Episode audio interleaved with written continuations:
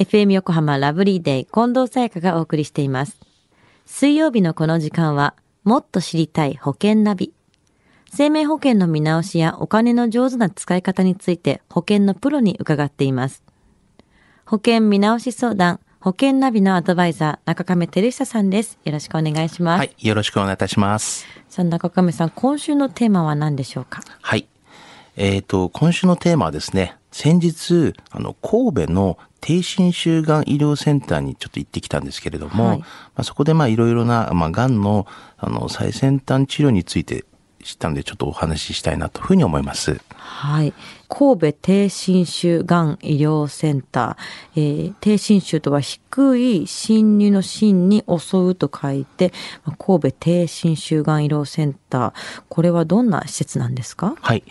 検査とか治療においてできる限りですね、患者さんの体への影響を減らした治療法に、まあ、特化したがん専門のですね、民間の病院なんですね。うーん。体に負担が限りなく少ないようにということですよね。はい、そうなんですね。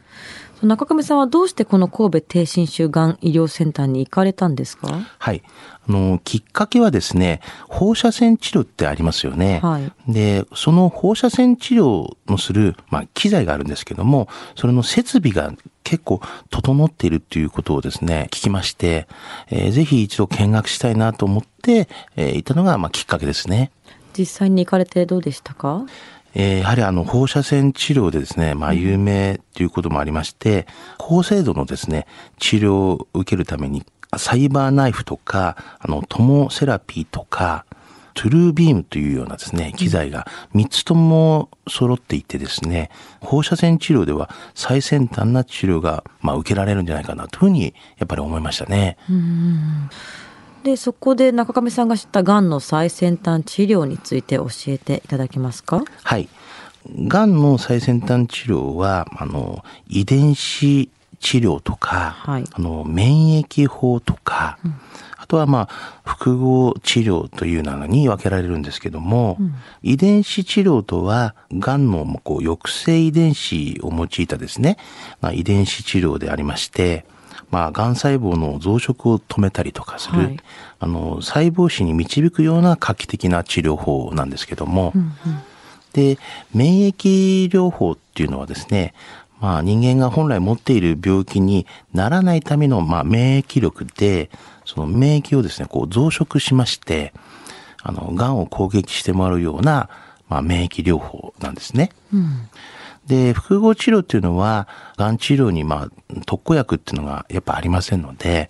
患者様の、まあ、状態に合わせて、複合治療と言いまして、様々な治療法を組み合わせるっていったもののやり方なんですね。はい。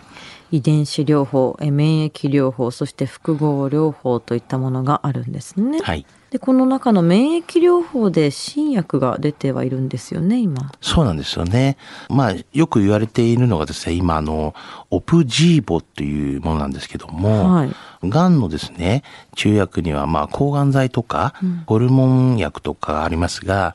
まあ、様々な臨床試験の結果からですね、このオプジーボっていうのがですね、これ免疫のチェックポイント阻害薬っていう役割になるんですけども、こう複数の癌でですね、効果が得られることや、抗がん剤と比べて副作用がすごいな少ないことが分かりまして、まあ、本当に大きな期待をされているんですよね。それがオプジーボ。はい。まあ、ただ、費用が結構かかるっていうのは、あの、ちょっとデメリットなんですけども。うん、なるほど。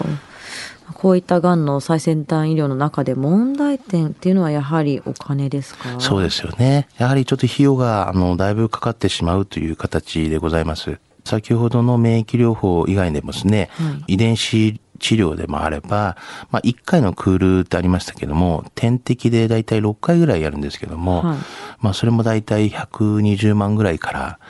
あありますし、まあ、基本的にはこれ全部自己負担になりますから、費用は結構やっぱかかりますよね。うーん保険会社にはこういった最先端医療をカバーしてくれる保険商品っていうのは出てるんですか？いや、もちろんあの、カバーできる商品がありますね。まあ、一時金でカバーする商品もありますし、はい先進医療の場合はですね、先進医療の保証もついているようなものもありますので。はい。では中亀さん今日のお話知得指数はいくつですか？はい。ズバリ93です。93はい。はい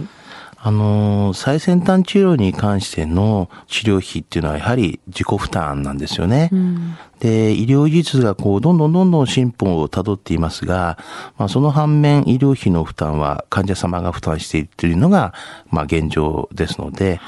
そのまあ、負担分をですね、こう、民間の保険会社が補う役割をしてるっていうのが、一般的ですよね。ですからまあ、現在皆様の加入されている保険の内容を、まあ、再度確認をしていただき、あの、最先端な治療を受けられるように、少しですね、見直しをされた方がいいと思いますね。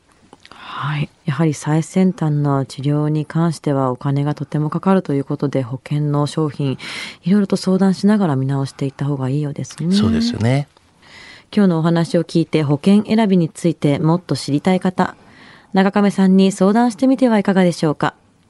詳しくは FM 横浜ラジオショッピング保険ナビ保険見直し相談に資料請求をしてください。中亀さんに無料で相談に乗っていただけます。お問い合わせは電話番号045-224-1230 045-224-1230または FM 横浜のホームページのラジオショッピングからチェックしてください。もっと知りたい保険ナビ、保険見直し相談、保険ナビのアドバイザー、中亀照久さんでした。ありがとうございました。はい、ありがとうございました。